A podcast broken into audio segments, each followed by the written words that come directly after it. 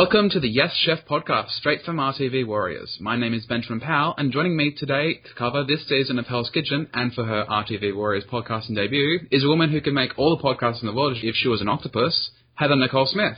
Hey, thank you. Yes, I'm here for the very first time. Yes, you are. You join us, you know, informally as the Hell's Kitchen connoisseur. Ah, yes. I've seen exactly one season of the show. I have seen most of them. All of them, but half of one. I saw it last year. I'm just missing half of season 13. What a lucky number. It's not even the same half. It's just an incoherent stumble, but we got it. It's like my stumble through the series. I've, seen the first episode of every season just as, just to get a feel of the signature, signature dishes. Oh yeah. It's a very traditional yearly challenge, and it's usually hilarious at some point. Just before we get started, did you make this podcast yourself, or did it come from a can? Uh, um, well, there were some canned podcasts in my kitchen, but I might have done something. It's very bland. One out of five. But yeah, like um, it's sort of looks to be an exciting season this season, at least from the preview. I mean, the preview makes everything seem exciting, but you know, because like last season, I got the idea that, that the contestant quality was like um higher than it was at the start of the show, because like everyone was getting like fours and fives and stuff out of the gate, and getting like there, there was there was some obvious weak links, but there was some also the very very obvious highs, and like the only real person who ascended in their quality throughout the season was was Michelle, who ended up placing third. But then there's like the separation between the fodder and the contenders was very obvious, but it doesn't really seem it doesn't really seem like that season because like I mean they obvi- they advertised it in the in the preview. Oh, um, this season everyone is fucking crazy. well, I will have to say that season 14 is pretty unusual in a way.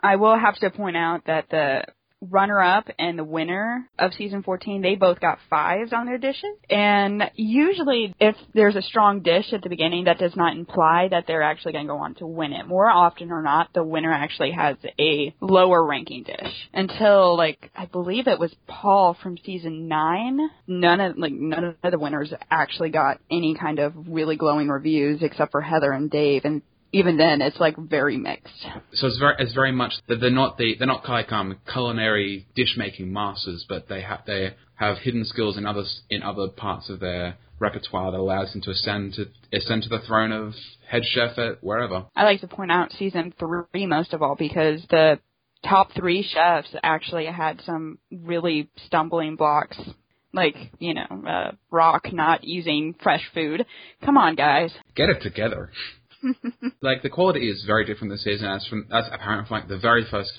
confessional. Like uh, they all arrive at like um five five in the morning and um five fifteen in the morning. I'm not even coherent at that time. In order to wake me up at that time, you have to drive a car through my place. I usually haven't slept at that time. I I'm a very much night owl. Hoo hoo. But yes, uh, like the very first confessional is like is like Jackie, the new this New Jersey chick is like um her the fellow contestants will be overwhelmed and she'll just, she's going to destroy everyone. And it's like, well, that's the bitch for the season. I will say that most people from New Jersey would love to distance themselves from Jersey Shore, but I see your point. it hasn't really been relevant in. Uh, what's it was can- it was canceled. I forgot it's been canceled mm, since too. the, like since 2012. Wow. When I say like when I say bitch at it, I mean like um you know the, the, um, the standard TV person that's just gonna spend most of the time smack talking on everyone and just being very unpleasant to some people. Right after they get like a hot woman confessional from a 33 33 year old Jersey mother about how everyone is going to underestimate her because she's she may be little because she has, she has big flavor. So it's like I wish one is supposed. I wonder which one is supposed to be the sweetheart of the season. Those short people. Yeah, Marino appears inside next to a gigantic slot machine, and uh, she gets um, brunette number five, Ashley, to pull the lever, and uh, they go, they go into Vegas. They went, they go to Vegas. It spits out the tickets, and they all go to Vegas, and there's all that. Woo, let's go, I'm going to Vegas. Shove them all on a plane. I've never been to Vegas, so I don't know what that's about. Uh, neither have I. Some family members of mine have actually, but they told me since I don't drink, it wouldn't be fun. I do know what I've been told that that because the the whole thing's on gambling, they like um they encourage you to gamble so much that drinks cost like a fraction of what they do everywhere else. Yeah. Dollar cocktails. That sounds like a fun time. I mean, for me at least. I mean, for you, I guess there's, there's there's water or soda water. Yeah, probably. Anyway, they go to Vegas. Yay, Woo, Vegas. They see their and like they even get like their faces on a Hell's Kitchen Las Vegas marquee, and they have the mayor of Las Vegas uh, greet them because apparently They had enough pull to go to, to actually get the mayor of Las Vegas there. That is pretty cool. And one thing I actually did have highlighted here is that they had these shots of a couple of restaurants. Uh, they had one of the Caesar's Palace, and then they had one on a sh- place that's called uh, Gordon Ramsay's Burger. is that where previous chefs have worked, like the winners have worked. Yes, Scott from season 12 is at the Caesar's Palace, I believe. But Burger was a place that Christina Wilson was an executive chef. Winner of season ten. So I I thought that was pretty cool and They both got car rides in the procession as well. So In a freaking parade. And I will also do one more thing, and that's basically Mayor said that a lot of the Hell's Kitchen winners have been executive chefs in Las Vegas, I believe. And I actually written down that if you count Janelle, who was supposed to get the Caesar's Palace job before it got bounced to Scott, and then Christina Wilson, and you also got Heather West from season two from the Red Rock Resort. And those are the four. Those are the four chefs that I know for sure has been executive chefs there. I'm not exactly sure if she's counting like any other ones or any other like job positions that they had after their contract to their other place ran out. Because that was a problem some of the earlier seasons. yeah, I think like didn't um uh, I remember Dave. I remember Dave. One of the controversies after his season was because he actually quit his job that he was on a contract for because his um he was actually being treated being treated like a line chef rather than a head chef. Uh, I think that was actually Danny. Or, no, they both didn't last that long at their jobs. But, Uh, Danny strikes me as someone who wouldn't keep a job that long, at least just from like what I've seen of him. He looks like uh, Jay from the Kevin and Smith movies, tr- like from Jay and Silent Bob. oh, yeah. I mean, if he acts, I mean, I'm I'm pretty sure he doesn't act like that because I wouldn't I wouldn't imagine Jay being allowed in a kitchen at all ever. but you get you get you get what I'm talking about. Yes, uh, Danny didn't hold his job for that long. And Dave left. He was in Canada. And Holly didn't even end up getting the job, was basically another controversial thing. That was like visa problems, right? Yes, visa problems because it was in the UK. And then after that, Chef Ramsay's been mostly giving out, with the possible exception of Nona, because I don't remember it off the top of my head. But ever since then, he's been giving out actual jobs on restaurants under his wing. Now that's like the standard fare because we don't want to screw up anything. So yeah, they get paraded to the restaurant, which is the BLT steak at Bally's in Las Vegas, Yep. where they meet where they meet the one and only Gordon Ramsay. Yes.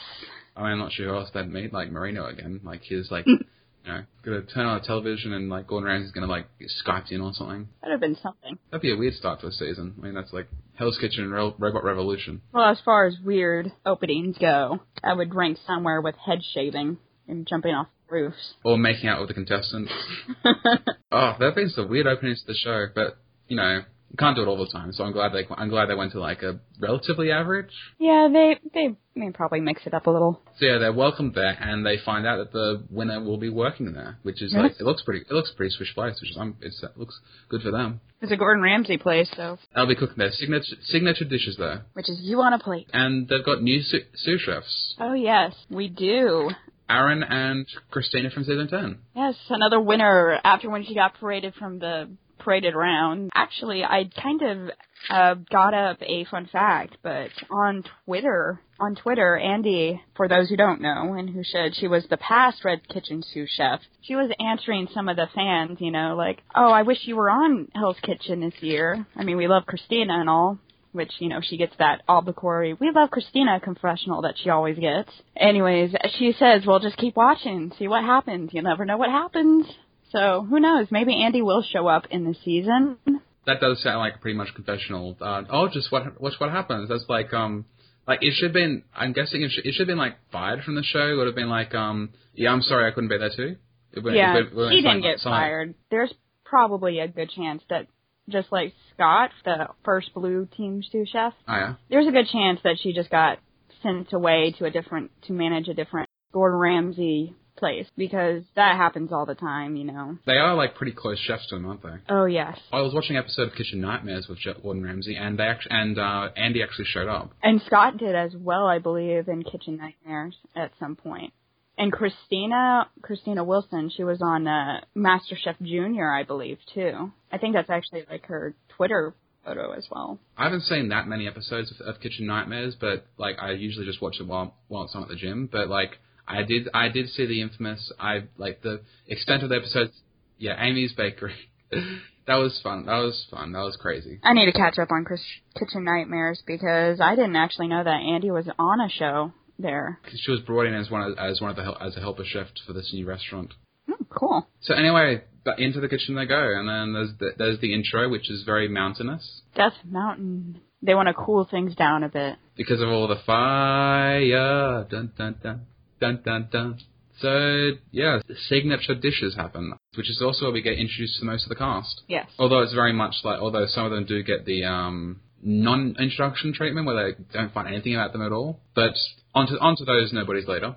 Shakina is the first is the first chef. Uh, she's a personal chef from Tennessee, Grand Junction, which is a town of 300 people, and there's no restaurants. Her signature dish is crab stuffed salmon, which is um, which according to Ramsay is tasty, but she has dreadful presentation, so she only gets a two. Womp womp. Mm, Yeah, one of my favorite quotes from that is, "Where does I guess the name her name come from?" And she said, "My mama." I was just like, "Oh, this is awesome. It's a nice name. I love it." Uh, and going against her is Eddie, a hunter from Philly who is 16 when he shot his first deer, has 20 guns, and would take a and would take a girl on a first date hunting. White people are fucking crazy, man. Oh my god. There's a good chance I know someone like him. What is wrong with me? And darkly amusingly enough, his signature, dish is the Bambi tenderloin. Oh my gosh. Yeah, venison is very uh, apparently is very, it's like a very difficult dish to cook correctly. I've seen clips of of past season. I'm not I'm not a Hell's Kitchen expert, but it's it's it's one of my good shows. I, I like watching it now. But like um, one thing I do remember is when uh, Tennille from Oh, season yes. six was cooking and she thinking about mis- that. she mistook her. Her a protein she was cooking with uh, pork, I think it was, but it was I believe actually it was per- lamb. yeah, she mistook it for lamb, but it was actually it was actually like venison, which is which is had a, a slight purple tinge to it. But Eddie cooks it um, beautifully, and he gets a three. Next up is Frank, who is a United States Marine.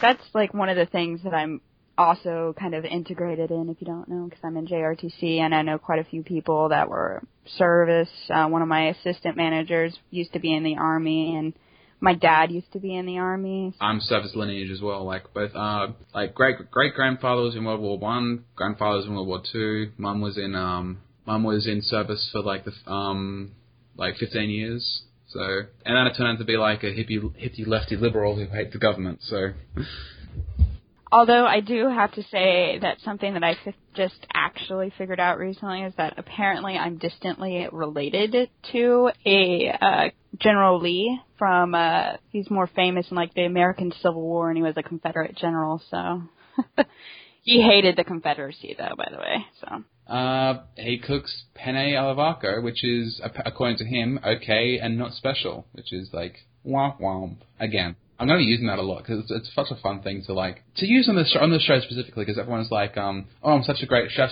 Gordon Ramsay's going to love me, and it's like your dish is crap. Womp womp womp womp. yeah, and you can do that better than I can. Although I will say, when you were saying the um, thing wasn't special, I almost said like the Marines because you know, know this, but I'm more acquainted with the Army, so. Those are fighting words. And going against her is Ashley, and her two dads own a res- own restaurants in Orlando. It's just like, oh, shout out to the LGBTQIA plus, I guess, sort of. They always try to fit someone in. In lieu of actually having an LGBTIA plus member there. But yes, she has ostrich fillet with blueberry red wine balsamic, which, despite its like exotic sounding name, apparently, according to Ramsay, is on the verge of being bland. So too, it doesn't sound bland though. So how, I don't know how you can I don't know how you can fuck that up. Eh, who knows? Anything could happen here. I mean, Wellingtons that are perfectly cooked but have doughy uh, dough, raw dough. Shout out to Christina for that. Thank you. There could be any number of problems. Like you know, a lot of them get repeated. Like I've seen sh- I've seen Hell's Kitchen get set on fire like several times, and not just not just in the intro. Like actually, like you know, like last season, T like set the entire stove on fire. Yeah, I mean, I wonder if there could be any new new like things to get yelled at for. oh, anything could happen. Up next is Danny, who's a line cook from Philly, and she's also an amateur boxer. The sport, not the dog. She actually didn't she get like the first four that we saw over there? I have that in my notes. She got the very first four, and I think she might have got the uh, highest score on her team. I think so too. Yes, she did. According to my notes, all the other four were from the blue team. I would say spoiler, but if you're listening to this, you probably already watched it. So she got the four for her pan-seared scallops on a Thai curry sauce, which he considered very good. Mhm. So four for Denny. And Mark, going against, so he's a line cook from, Calif- from California, and his black mussels with chorizo and tomato broth uh, fell apart on the plate. Because they were cooked. They were cooked to shit. Overcooked. And then the next in our series of uh, well-developed chef is Joe, who is a sous chef. Yes, Joe is a sous chef. That's all we find out about him. He, he but he makes an adequate veal with cream polenta, so he gets a three. Good job, Joe. And Ashley's clone, Mies, gets uh, cooks a sweet potato with asparagus pork loin, and the pork is dry, so one. That's like the number one complaint I always hear about the meat on the show. The pork, the pork is dry. Or raw. The scallops are raw often too. They're overcooked. Yeah, that's seafood. They can't be they can't be raw. You know you don't want to be eating Sebastian under the sea. You don't want you don't want an imp- impromptu impromptu kitchen musical number. Shout out to the Little Mermaid for that. Yeah, Vanessa is a chef for first class passengers at LAX, and she she tries to impress Ramsay with her um, eggplant involtini, which he wouldn't serve to Coach. He obviously has never been on a coach airplane before. Well, neither have I, so. Yeah, they had they only like um they only like give you like Snicker bars or like alcohol. Are they college students? Oh, shout out to those days. But yeah, they, they don't really have like food there as much as snacks, at least like domestic flights. Yeah, they would kill for that thing, I bet. I mean, international flights, I'm not sure. International coach flights, I can't imagine that. I can't imagine, you know, them just serving Snicker bars. And it's hour 36 and we still haven't eaten. My son is dying. But yes, one for the eggplant involtini and then Jared, who's a Oak Park, Michigan line cook and also an ex-poker player and locksmith. Ex poker player and locksmith. Uh, we at RTV Warriors, previously known as Yattencast, have a long and jaded history with the poker player because uh, Kevin Kevin Smith from last year's Big Brother Canada was the biggest tool alive, and he like made tired, constant poker analogies in everything he did, and he was a tool and it sucked, and he ruined everything. But then like Vanessa Rousso. But then Vanessa Rousso came along and and like saved humanity, so that was it, it evened out sort of. Yeah, Victoria Coren Mi- Mitchell is a poker player, so. And then I have slight problems with the locksmith that lives in our town because, or we have, we have uh, lots of history with that guy because I broke the door to my store that I work at once. That was fun. Well, actually the lock, the tumbler just went out. And that was fun. I don't even know if he fixed it. He just stuck super glue in it and says, order a tumbler. And I told my manager that and I don't even know if that got done. Welcome to Skytech. Uh, so Jared serves halibut over an Alaskan king crab cake, which is apparently very good because I don't know what any of those taste like. Four. Uh, Jackie, the quote bitch unquote of the season, uh, she serves seared scallop and grilled corn salsa, but like one scallop with like ten tons of salsa. I'm a teeny person, and I'm pretty sure I would still be hungry after one scallop. You're paying fifty dollars for a serve at restaurants like Gordon Ramsay's, so you want more than one scallop. Yeah, I bet if she actually did do a proper serving thing, she would get a higher score. Uh, that, that was actually a thing. It's like she got a four for taste, but, but like she only got three. She only got three for having For the- one, having one scallop. Yeah, Like he said, he said it was a four, but she only got had one scallop, so he, she made it, he made it a three. I don't think that would have made the difference with the with the challenge though. But Well, it, made, it would have made a one point difference. Like Hassan, Hassan at the end would would need to get that four. yeah, that would have made things more trim- dramatic. Going against Jackie is Kevin, who is a Rhode Island culinary manager, and he cooks chicken Caesar piadina with wait for it. He gets and he gets asked if he had time to make the dough himself, and we all know what's coming next. No, he didn't. It's pre-made. Pre-made, and he also pre-made the Caesar salad on top.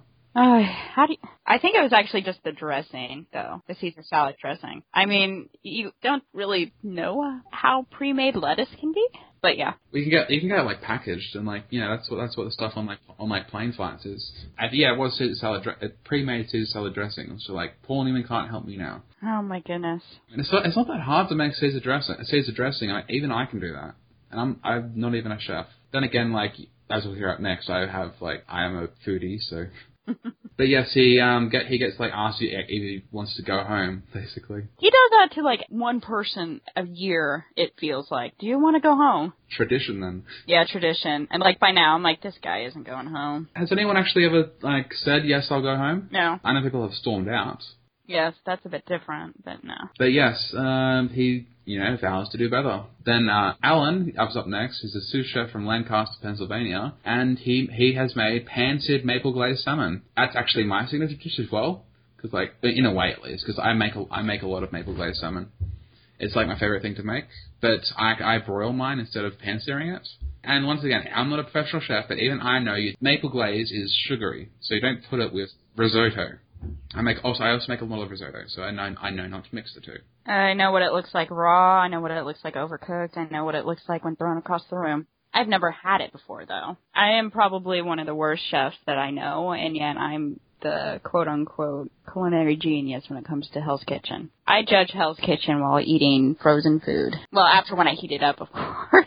Well, to be fair, the scope of Australian reality television lately has basically just been cooking shows. Like My Kitchen Rules, MasterChef, uh, Restaurant Revolution. There's like a, a barbecuing cooking show coming up soon.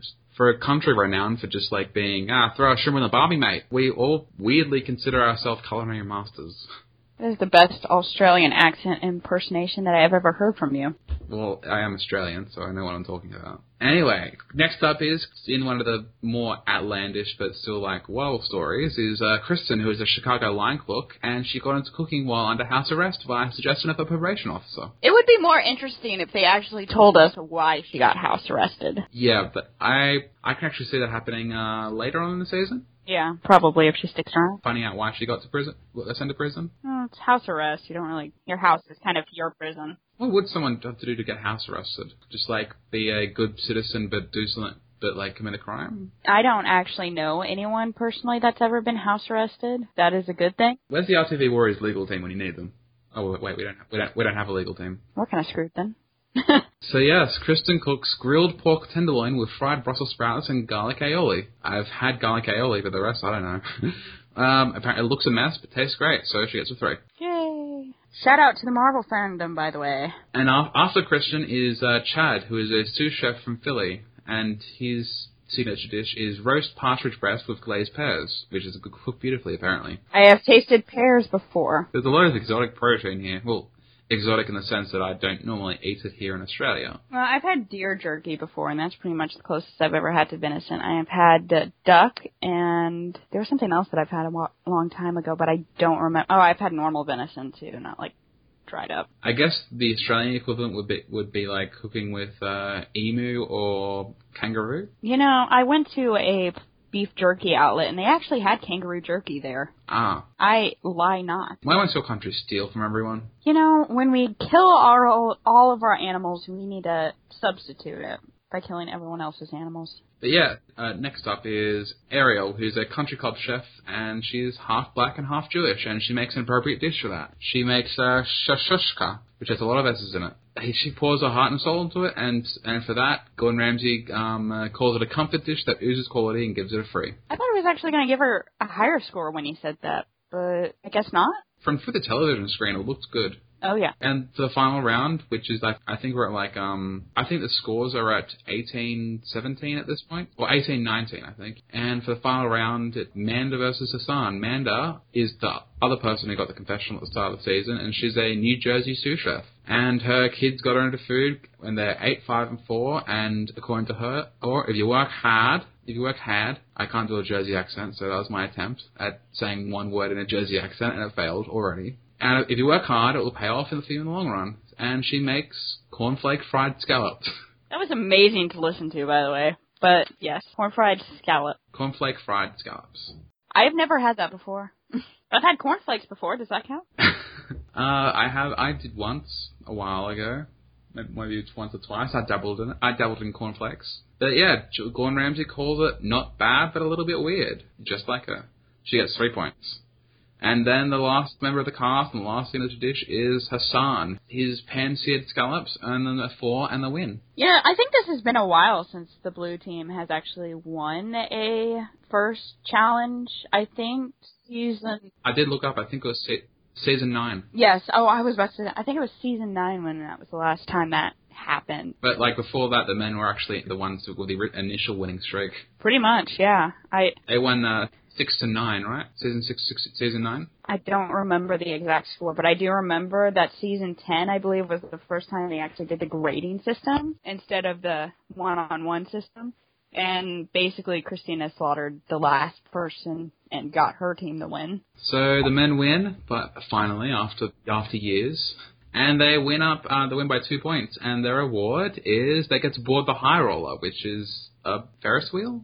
It's an acrophobic's nightmare. I'm actually very acrophobic. I can barely work some shelves at the store because they're about 10 feet up and I'm not 10 feet tall. But yes, they won. They win by two points. They board the high roll, which is um. It looks like the Melbourne Melbourne Star, which you don't know what that is, so I'll be quiet. And they also get a reserved VIP section at Drai's nightclub, which is like you know, which ends up being which ends up being a really boring section about bros talking about being bros all the time. So we'll skip past that.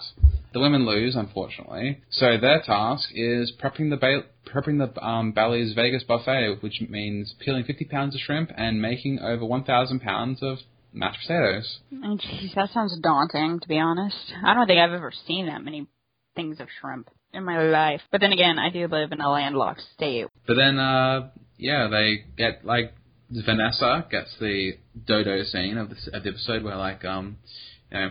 How long? How, how long? The, how long the potatoes take to cook? Oh, they're gonna be there for a few hours. It's been twenty minutes. Mm. Ariel's eyes were like when she was talking about it, she was like that was, that was like a reaction shot of the episode. Apart from anything related to Gordon Ramsay, like um, you know, throw, throwing stuff. yeah, we're just gonna be over here and we're going to Chef Ramsay throwing everything in the kitchen, including some of the chefs. I would not be surprised if that was in a preview, by the way. The previews are I'm mad.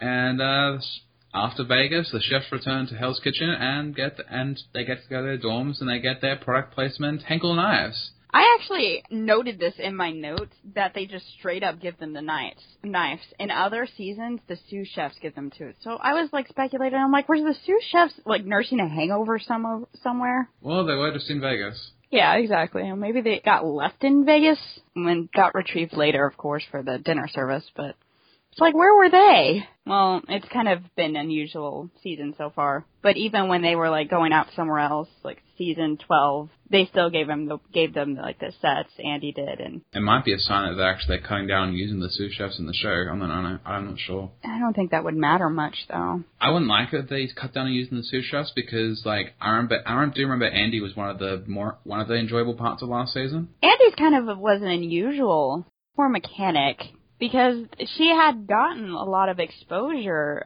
in season 12 especially like more so than Scott in any of his 10 seasons and you know it, it's kind of jarring that see her gone but so far I will say at least Christina wasn't like kind of like how they did with Heather. Heather in season 6 was kind of under underutilized. Yeah, she shows up every now and again, but that's because by the time they finished taping season 6 and edited edited it. Season seven was already underway, and they are they had already found a more permanent person because Heather is a very popular winner and was a great sous chef, but she's not exactly as affiliated with Ramsay quite as much as Christina has. Heather West is sort of like a um like force unto herself and like a more of an enduring figure that does that does that like um without Hell's Kitchen, but like Christine is sort of like branding for Hell, Hell's Kitchen now because she's appeared in every season since her win. Christina's like the ultimate success story with Hell's Kitchen was a better way for me to say that. She has gotten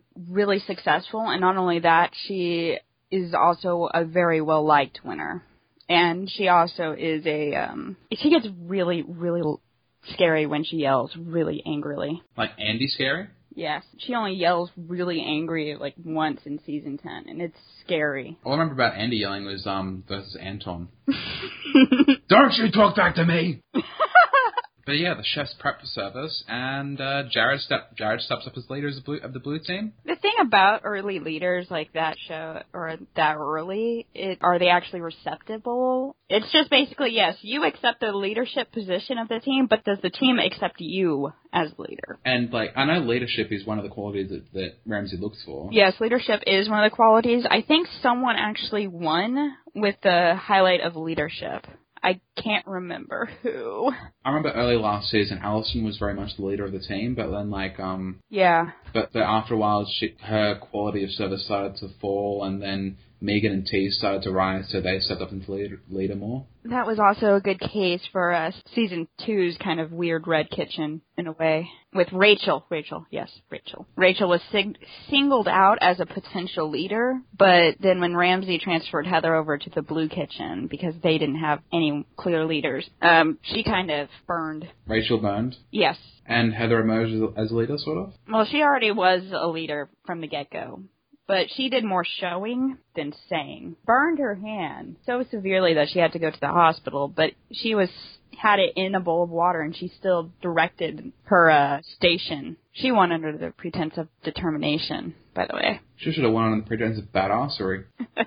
But yeah, uh, service finally starts. And uh, I only found this out like between seasons, but apparently like the people who go into Hell's Kitchen aren't like paying customers. No, actually, according to a Ask Me Anything from uh, Kevin from season six, they're actually like family and friends of like the crew. I believe it is, unless they're celebrities. Okay, I'm, th- I'm thinking of a timeline here because I remember at the start of the at the start of Hell's Kitchen they were actual customers, Yes, and so I'm guessing at, at some point they act- they just were the you know they were the friends and family of the um of crew and production stuff. But like I know now, I read this. I think it was a casting website or something. But I know now that they actually that for Hell's Kitchen they actually like um it's like a casting call sort of. You apply to be a, cu- a customer at Hell's Kitchen and. uh you have to be available on those dates, and you might, and they might change them on on a whim. And um, you show up, you eat, you drink, and it's all free. So basically, you get a free dinner just for the just to uh, appear on TV and like provide reaction shots, I guess. if you get a free dinner. Dinner isn't guaranteed, but you will be served uh, bread and wine. Was basically it. But yeah, the service starts, and service is very much the same each episode, isn't it? Pretty much. Um, I don't know exactly what I was thinking with my notes. I just wrote down Joe for some reason. Did she? But I, I also pointed at two people on table side is kind of a weird thing to me because usually there's just one. I could see one, two people on table side if there was a ten per, if it was a twenty person season. I don't ever recall a two person table side in season uh, 11. Either way, it's like you know a lot of people that have it out of the kitchen. It's like testing them or something. I don't know. I guess usually the stations kind of can get crowded, and you have like a separation between hot apps and cold apps. And fish station usually handles both apps and entrees, and then the dessert station, which is kind of just basically floater station, and the table side. It's probably used to open up some of the possibilities of what's going to go on within that kitchen because if you get them out of the kitchen, that'll free up more space, I guess. Oh, you know you know your stuff. I don't have a life. This is my life. you know, it's most the same. Like it's most the same at each time. It's like um, you know, back forth, back forth. Someone screws up, someone does good, etc., etc. Mhm. And they keep the they keep the biggest happenings. It probably makes more sense if you know who's going to get eliminated, or maybe not. But it usually steers towards a storyline, and because this is the first episode, we don't usually get the big picture of what's going on. I guess maybe with Vanessa's character. I have my theories, but I'll wait to the end of the podcast to like, go yeah, into them. Okay, good because that'll. Uh, so really, the only notable stuff that happens is uh, Alan sends out great scallops And then stops. and then stops and then stops doing that, as well as screwing up the rest as well, like firing up an entire entree for no reason, Yeah, screwing up risotto. I think the firing up entree thing was like the first time I've ever heard uh, sous chef uh, Aaron spoke and or speak, not spoke. yeah, that's his first time speaking. Please don't murder me, grammar Nazis. Good job, Aaron. You you spoke. Poor Aaron.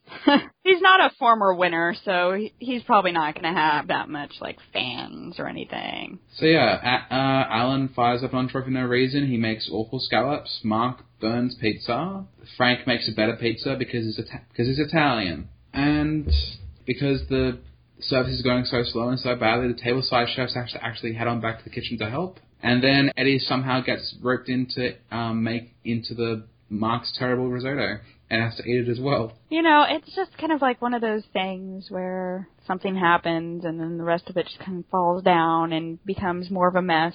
It was like dominoes. Now, correct me if I'm wrong, but Chef doesn't even bother just like sending out like one person. He just kicks everyone out. Uh, I think nowadays correct. That's that's correct. But judging by the fact that that they only had got out like one appetizer, I think yeah, that's pretty bad. that's a team effort.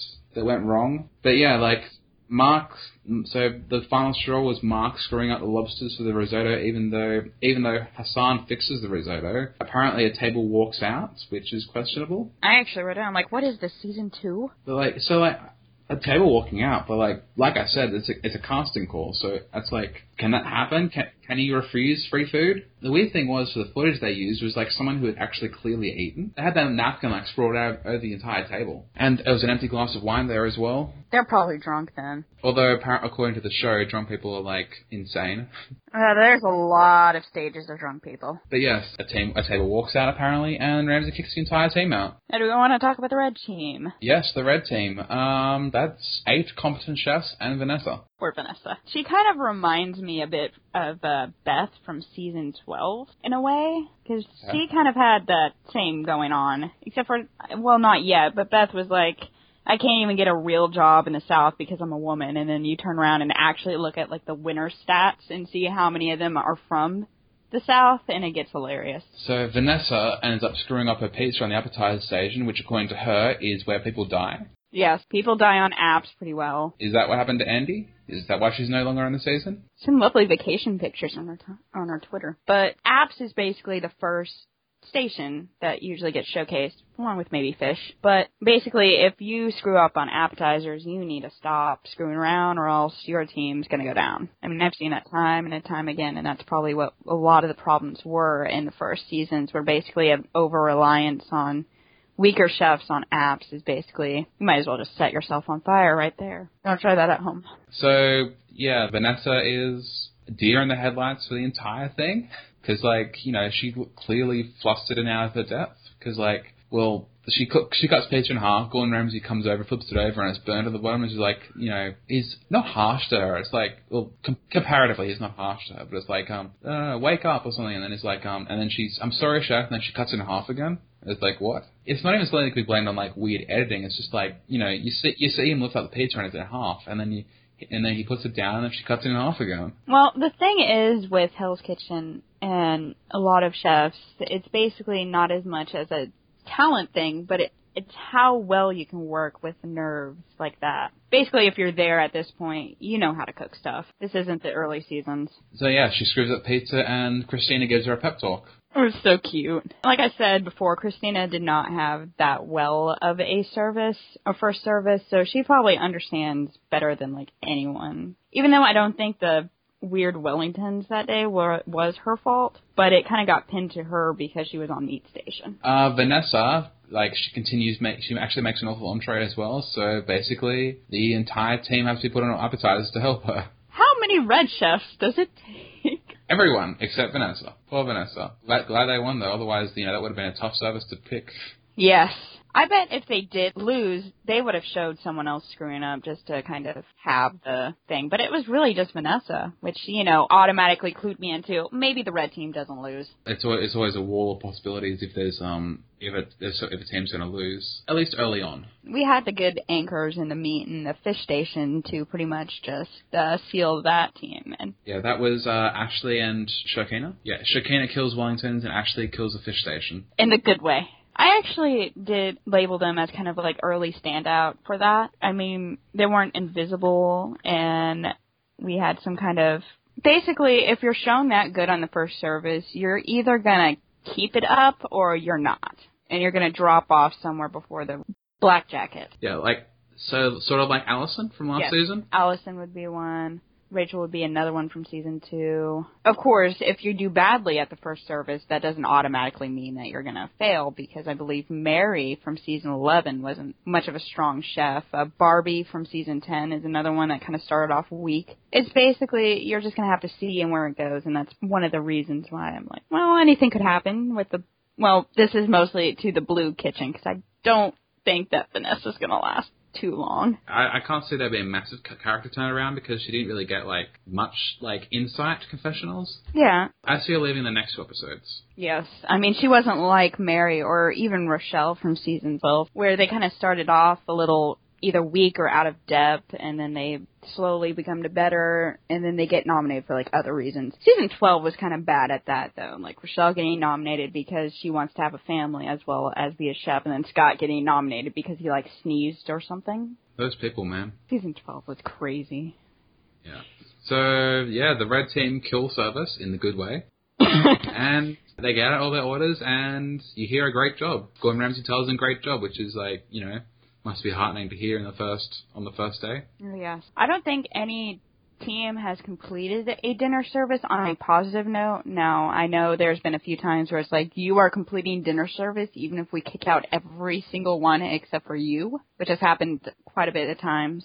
But season 13, I believe, was the first one where the red team, the team again, completed a dinner service and you didn't kick out anyone and I think there were some very minor mistakes, but other than that, it's, So season thirteen and this season. uh, yes. So yeah, the men have to deliberate who's to blame for losing the losing the service, and obviously Mark has has fingers pointed at him first because of the awful awful risotto that he had to eat.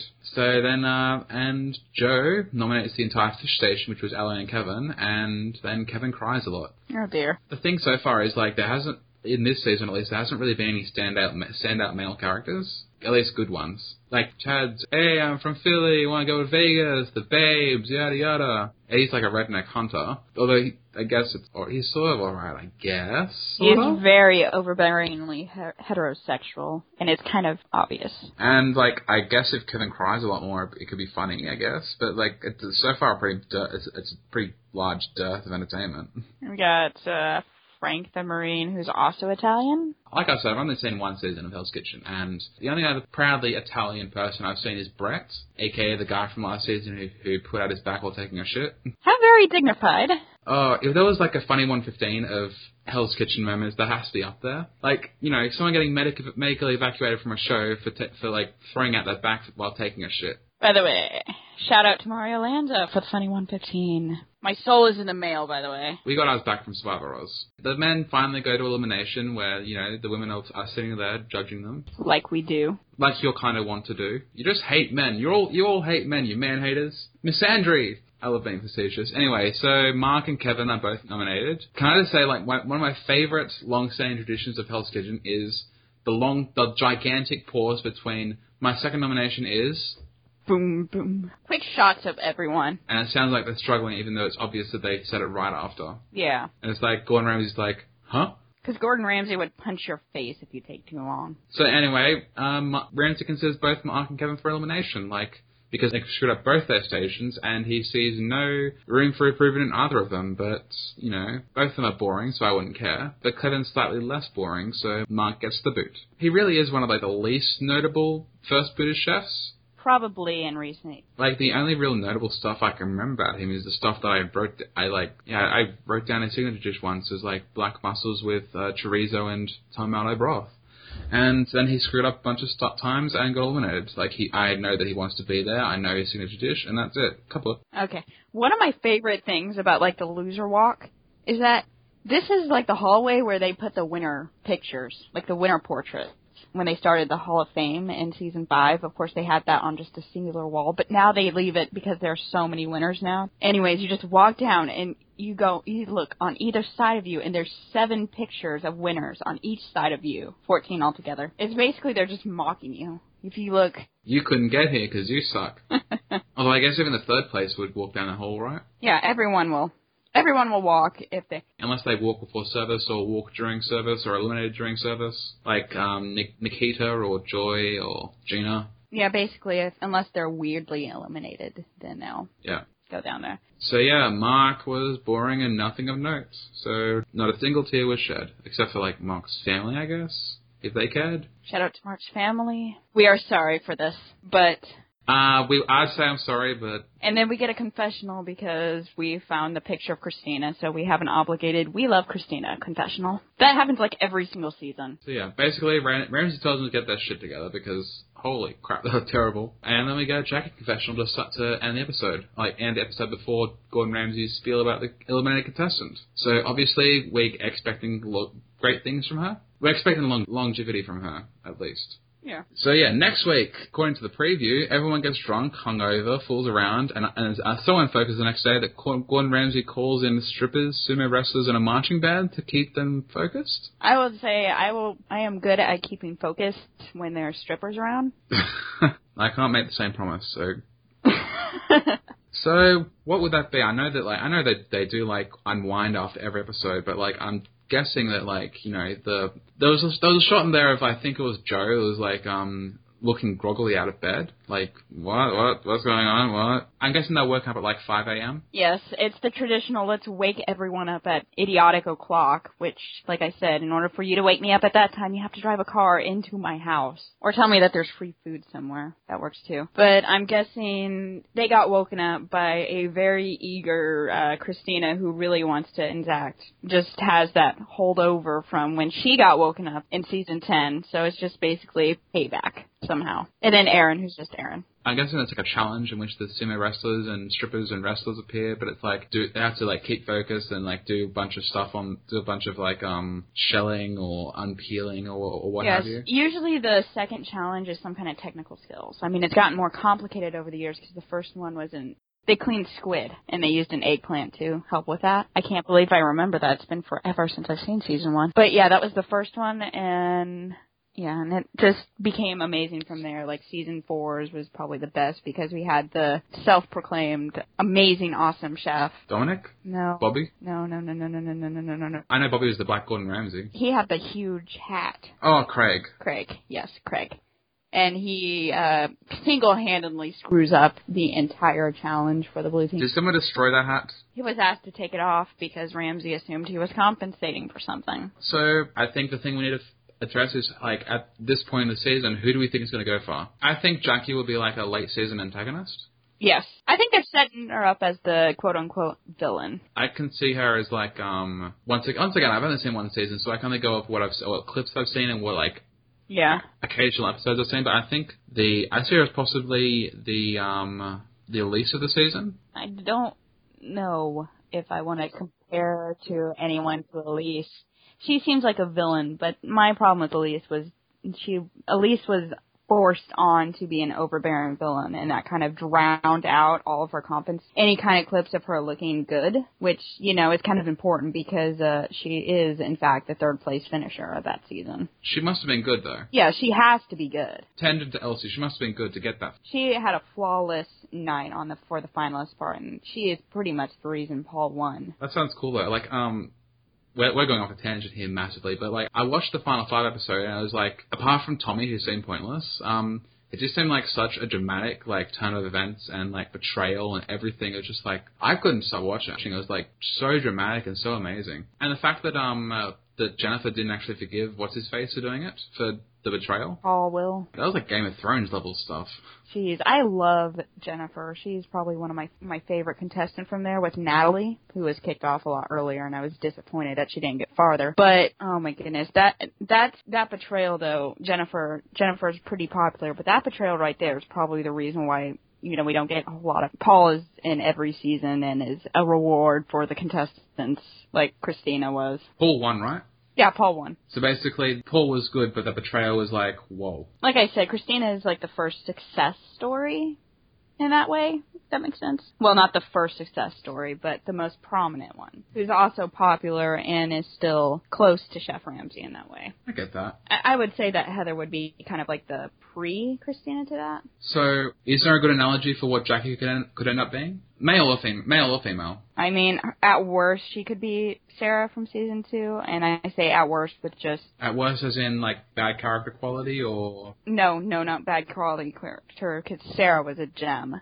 I say so far she seems more she's either funny or she's kind of mean or bitch. If she's more bitch, then it'd be Sarah. you can be mean, but as if you do it in a funny way and Yeah. it's not directed towards people who really don't really deserve it, I don't mind. At least that's me anyway. Yeah, I mean, if the thing is, the winners that I've seen so far, I haven't seen all of season 13, like I said. I can describe them with a lot of things, but the worst I can think of is I, I always thought Paul was a bit boring. And, like, Megan can be mean with some of the stuff that she said in the beginning, for instance. Well, she was more mean towards the end. I mean, she was mellowed out a bit more near the end, I thought, especially towards Michelle, because she really wanted Michelle to be in the finale with her over T. So that was cool. It stuck with me, because I thought it was cute. And then Heather was extremely kind of mean towards Vanessa, but after when the reason got unceremoniously kicked off, she became like amazing again. So, who else do we think from the from the red team at least? Who do you think is, who do we think is going to make it far? Uh, Fish and me from this from this uh one. Ashley and Shakina. If they keep it up, yeah, they they could go pretty far, at least to where Allison would be from. I mean, Does it look like there's any any signs of them like you know um massively like ha- taking a down downward spiral in the future, or is it just they are good at what they do? too early to say, in my opinion. I mean, the first episode is kind of weird in some sense. But yeah, I do keep forgetting that, that the season is like 16 episodes long at, at the very least. There might be more. Who knows? If there's a non non elimination or a double elimination, I don't know if you've seen the episode list from season 11. isn't it like 22 episodes? Yes. Season 10 was also pretty bad, too, because they drawn out a lot of stuff that they could handle with one episode, but they did it in two for some reason. And I think it's because they kind of filled out. They had to fill it out because Fox is kind of boring. Well, one, they don't really have anything else apart from. Well, wait, no. Fox News has its own channel, so you know. Fox News is kind of s- its own thing. I know you were going to say that, so Yeah, I mean, I, I don't know if Fox News would really appreciate, you know, Hell's Kitchen and yeah, Fox News wouldn't wouldn't like Hell's Kitchen and the and the fact that it like um it actually crowns non-white people winners and non-male winners and non-straight winners. Yes, I don't know if Christina would be considered the ultimate success story if Fox News was a Yeah, pretty lesbian. How many how many LGBT winners have there been? Christina and Heather Ah, okay. off the top of my head that I know for sure. Those two, So who won season one? Michael Wray. So Michael Rock, Danny, Dave, Paul, and Scott. They aren't. None of them are LGBT. Not explicitly said. I say this because both Heather and Christina have both said that they were, or well, it was kind of Sarah kind of outed Heather, but Christina had herself with David Beckham. So Shakina, Ashley, and Jackie look to make it far. Yeah, I think so. If not, I th- I think um if we're going by story, I th- or s- potential story, I think Manda might make it far as well. I think Manda is kind of like our, I want to say new, uh, kind of like our Mary this season, or Rochelle. She has that outlook. Because I could see that. To me, it always it seems like um I can sort of figure out from what focus they get from the signature signature dish thing. Like um Michelle was 22 years old. And she actually got like a thing out. Oh, she's 22. Oh, that's very young. That- She got that sort of thing last season. And uh, you know, someone like Mika, who wasn't really that different, she got like um, she got intro- introduced by the, the narrator. Yeah. It could be that, or it could be just important people in this season, because as far as I remember, she didn't get introduced by the narrator, but I'm going to use Christina again, because season 10 I've actually watched really recently, so that's still on my brain a bit. But she didn't really get much of a standout for her. It was just basically, yeah, this is my signature dish. And then it was awesome. She won it for the team, yay. They they used that in the intro in a weird way, and it actually looked like she was going to decline Okay. but obviously she didn't. I think Megan actually had that treatment too at one point where it's like, Will the power go to her head? yeah, She got like the shared Josh treatment of like making her seem like she was going to go insane. yes. When it's like, no, I'm going to kick everyone's ass because you guys are all pissing me off, which I think everyone has said. So the standouts from the um the standouts from the female team as to who who might go far are, are Jackie, Jackie, Shakina, Ashley, and Manda. Yeah, I'll say Manda too. I think Ariel might do well as well. She got a bit of focus, but I'm not sure what that, what that might mean. I think the first two female boots will be will be Vanessa and Mies. Probably. From my one season of watching the show, I did get I did get very um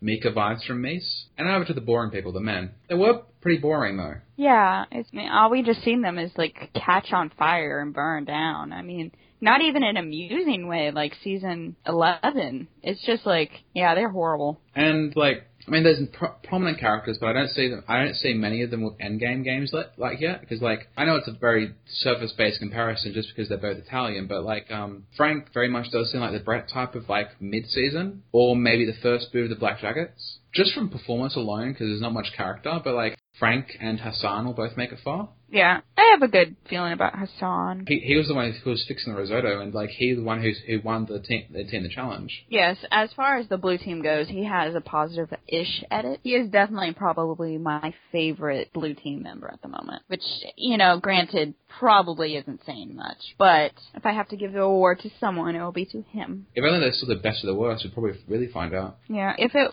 was a thing, it, it would probably be either, either given to him or the or Frank because he fixed like the pizzas and stuff. I'm not sure if it's actually a final six, but it could be. You know, it could be.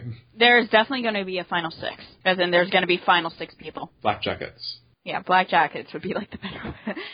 It's like me always mocking people for saying that Survivor is going to have a final three. I'm like, yeah, all Survivors have final threes, dummies. But will they make, will the final three make the tribal council? Though? Is that fi- is that the thing? Now, if there's three people in the final tribal council, there you go. You're asking the right questions. Yeah, like let's lock that in as our final six prediction now. Like, um, I don't think we need a power ranking because there's like so mu- there's so much like We have definitely got to trim it down, and I don't think we should lock in anything really because it's the first episode, and they actually like to show growth of chefs. Like, if I personally would have done this for season 11, for instance, Mary wouldn't be in my top six. And, you know, here she is, Miss Runner-Up with the helium voice. kicking chefs kicking chefs out left and right. Or uh, Rochelle again is another one. I I don't even know if I would have put in Christina from season 10. We can like change as it goes. But by the time there are twelve people left, we'll have locked in a, a final final six of black jackets, and then we'll just like you know see how much we get right, and then eventually from that we'll pick the winner. Yeah.